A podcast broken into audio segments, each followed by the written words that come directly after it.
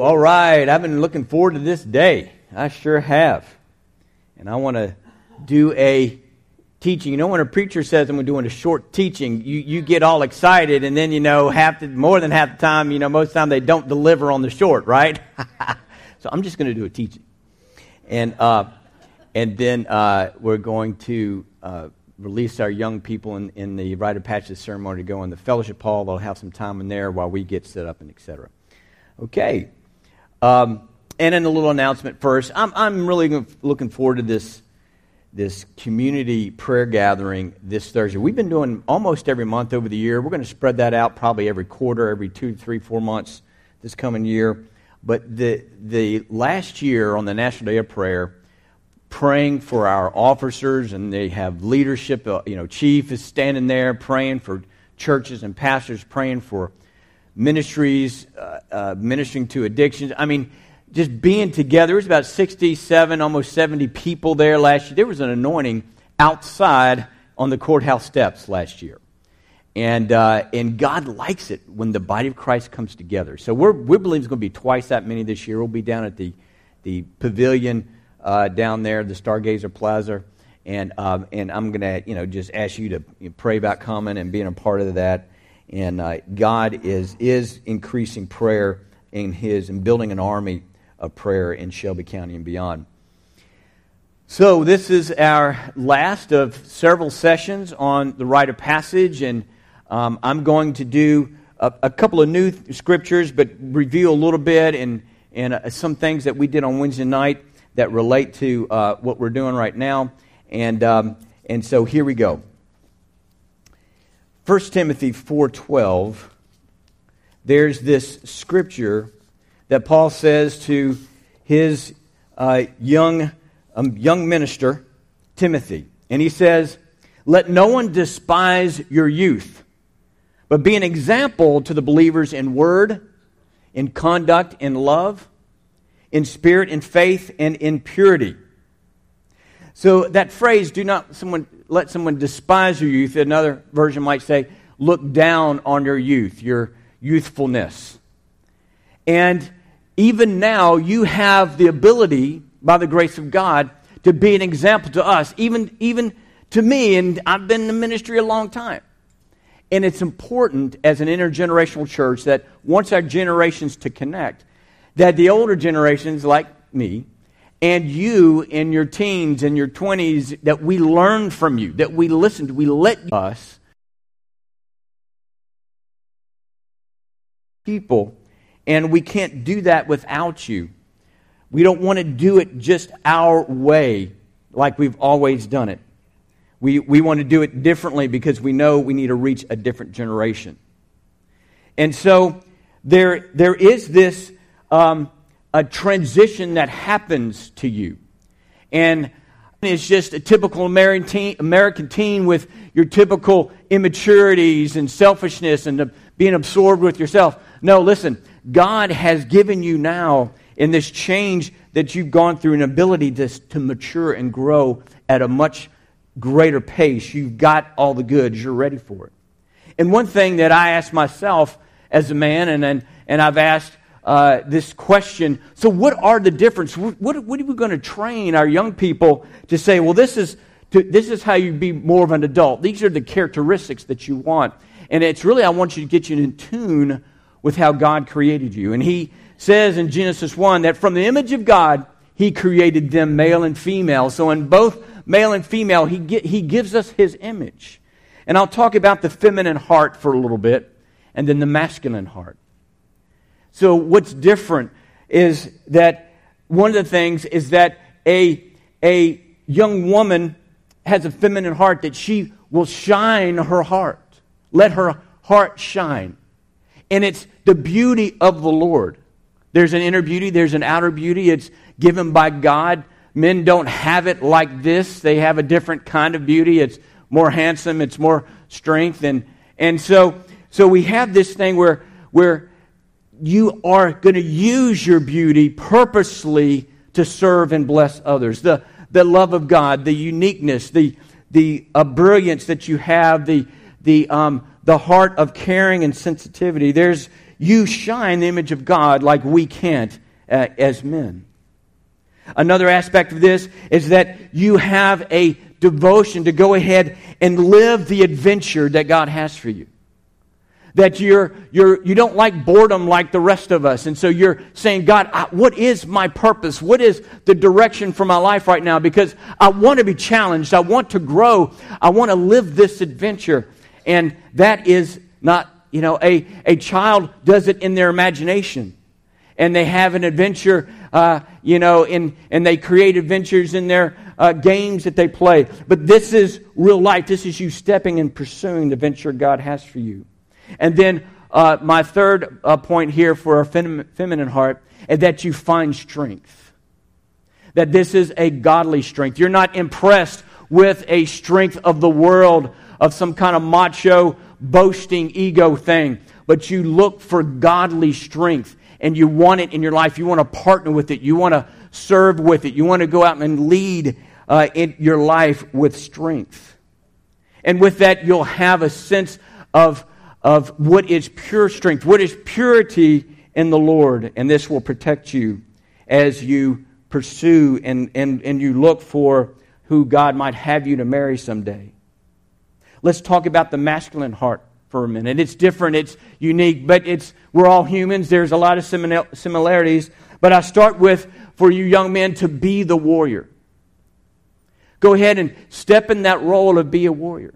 As a boy, you uh, played games with lightsabers and swords and, and battles and, and superhero capes uh, to defeat the evil and rescue uh, the, the little lady who is stranded by the villain. You know, make it real and be the hero. Find ways to use your strength to bless. You know, uh, I've been told and I've looked and, and noticed and kind of looked at uh, some biological issues that a male's muscle density is thicker, it's a heavier density than a female's muscle density. So even though it might be the same size muscle in the arm, the, it's created differently, and there's a, a, a greater density, so it has the ability and the capacity to be stronger. We're seeing that in the whole women's sports right now, and, and the, uh, the whole uproar. It's like, what is uh, the transgender, you know, uh, you know, males to females swimming and competing collegiate, and it's not right, it's not fair. Everybody knows that it is common sense because our bones and our, our muscles are created differently. But this is important, young men, that yes, you have a warrior's heart and you step, who, who, how, God, can I use my gifts, my abilities to fight for someone? And, and you do that not to be braggadocious, not to be, you know, in the limelight, not to, uh, you know, sh- show off, but you're doing this as a servant to help and serve others. Jesus was a, a warrior for us. We're just wanting to be like him, where he said, I will be the hero. I will sacrifice myself to the point of death to rescue us and it's really his heart. You want to find the adventure. You don't want to get lost in your own selfish pursuits uh, just for pleasure. You're looking to be trained to grow and mature, to find the adventures that God has for you. And then, number three, you want to find the beauty. And that beauty is in womanhood, it's in little children that we serve, it's in those that need help that we find the beauty and we use our strength to protect them, pave a way for them, bless them, and help them. There is a uh, uh, this ceremony we are celebrating your adulthood that there's been a change in you that god created and so you have this new ability to grow in spiritual maturity like more than ever a definition uh, that chuck stecker get, gives for maturity is uh, a spiritual maturity is the ability to discern good and evil and the courage to act on that good. Because in the end, it's not what you say, but it's what you do. And we judge people uh, and, by their fruits, by what they do, their attitudes, their actions. And so, this is the time, young men and women, that you can grow in maturity. You can discern what's right, what's good, what's best, and you can act and you can be involved and not just sit back and wait for someone to tell you what to do. Go ahead, initiate it. We want to learn from you. We respect you. There's a scripture in the New Testament that says, Let the older women teach the younger women. And what that's really referring to, both for masculine, uh, uh, the masculine heart and the feminine heart, that there are some things in this femininity that can really only be passed down from God who created it and from other women. And so it's right for a church, for a family, to have more than one generation. A family has several generations. And when you even get grandma and grandpa and uncles together, you have multiple generations and the little ones. And we're hoping to pass down this, uh, uh, these special uh, strengths in the femininity and masculinity down to the younger generations. So, in our intergenerational church ministries, we want to include in most of the men's events, most of the women's events, we want to include uh, young adults in them and make you feel uh, welcome and invited. And so at the women's event on May 14th, and we're looking at at the end of June for a men's event, you young men and women are invited to those to participate and be involved because we believe that the strength of man, uh, manhood needs to be passed through men, and this beauty of womanhood needs to pass through the women to women. Now, if you ever think that I'm saying that women aren't strong, you need to know me and understand me a little bit better than that. Women are the strongest on the planet. They have an endurance that us men don't have. And God created you that way because He knew if men had to carry a baby for nine months, it'd be over. Much less the birth, doubly over. And you guys, the way you take care of so much in the, the home, the work, work and home, and all that you do for others and serve, you have a strength like none other. But there is a strength that's a masculine strength. There is an endurance and, and, that expresses itself in incredible beauty through the women. It's a feminine heart, and that's why we want to open doors for that kind of uh, uh, transfer of God's image through us.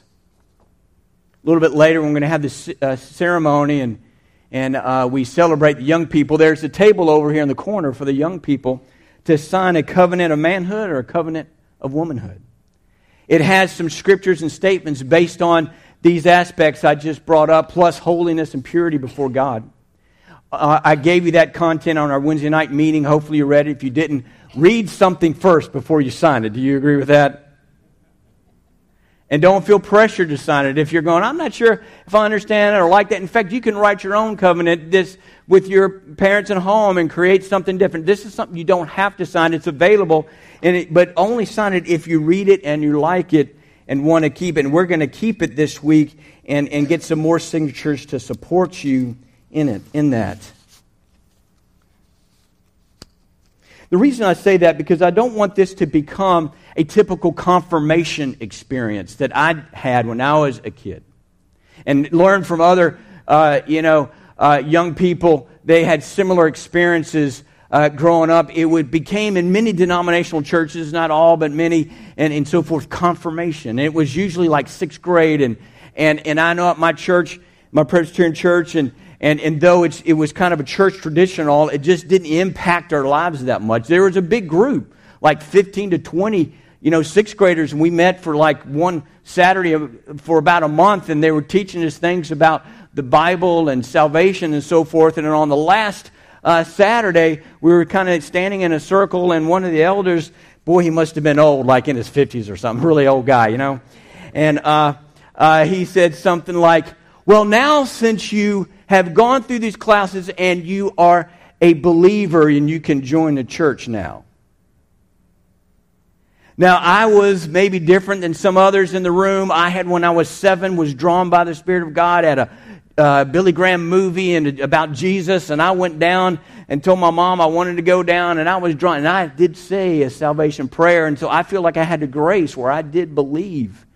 And, and I could say, I can agree with that, but I know my friends over here from my class, and these guys are my class, and they haven't changed a bit in the last uh, months or so, and they're, they're not, and haven't told me, or there's no in, indication. They want to serve God now, believe in God and follow.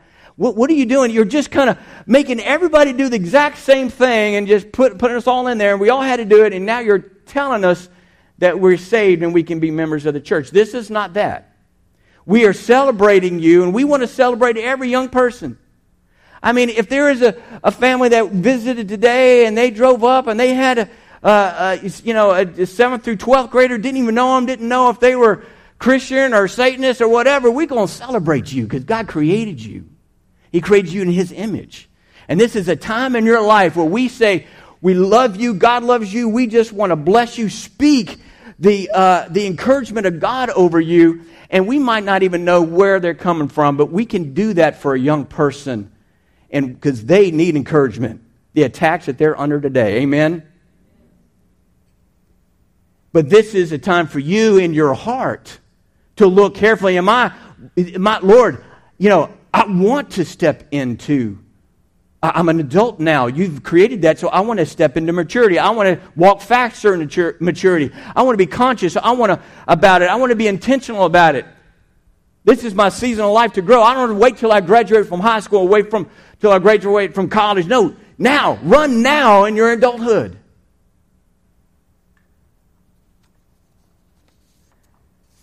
Just the last couple of scriptures relating and, and reminding us from uh, Wednesday night about Jesus, just a couple of things here. Jesus, this story is in the Bible for a reason. It's given to us because he's an example to us. And he's in Jerusalem and he's 12 and they can't find him for several days, maybe three to five days, and they finally find him. And he says in verse 49, uh, Hey, mom and dad, uh, why did you seek me? Did you not know that I must be about my father's business? See, I have a priority. And they saw him uh, mingling, not just mingling, but sharing, talking, teaching among the adults. He had stepped into that maturity. And he was walking in it. And they were surprised. They didn't know, hey, look at this. He is an example for us in everything. He became a man, the Son of Man, and fully God to be example, that his life would be example for us. But look how he grew beyond that. Verse 51 and 52. Then Jesus, uh, then he went down with them and went back home to Nazareth, and he was subject to them.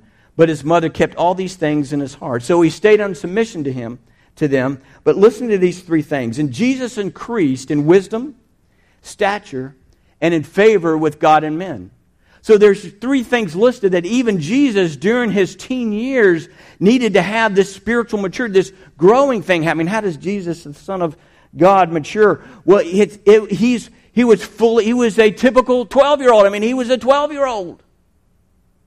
So now his mind with the new endorphins and things that he had and hormones, it was, he was different. And he grew in wisdom in his mind and understanding. He grew in stature physically and favor. And I don't know why it does, but it says favor with God, his father, and men. And so they saw this, they watched him. He's growing, he's changing in favor with God and men. And that's what we are believing in your lives, young men and women, is characteristic of these, this next, next decade, not of confusion, not of, uh, you know, I have to wait. I'm, I'm, people look down on my youth. I can't contribute. No, listen, this is a decade of you growing in wisdom, stature, and in favor with God and men. Let's pray. Father, you know each young person, and you know all that they are thinking about and going through today, this past week, this past month. Lord, we celebrate each one. We honor the work of adulthood that you're doing in them. May this be a day of encouragement for them. And Lord, we pray that, that as, as they open their hearts to you, Lord God, that they'll just say yes to you and in any and all the ways that you are calling out to them loving on them, drawing them to you, saying, I want you. I want you to walk with me. I want you to step out in your gifts like, like never before. I want to use your beauty. I want to use your warrior's heart. So, Lord, we pray this day is a marked day for each one of our young people. In Jesus' name, amen.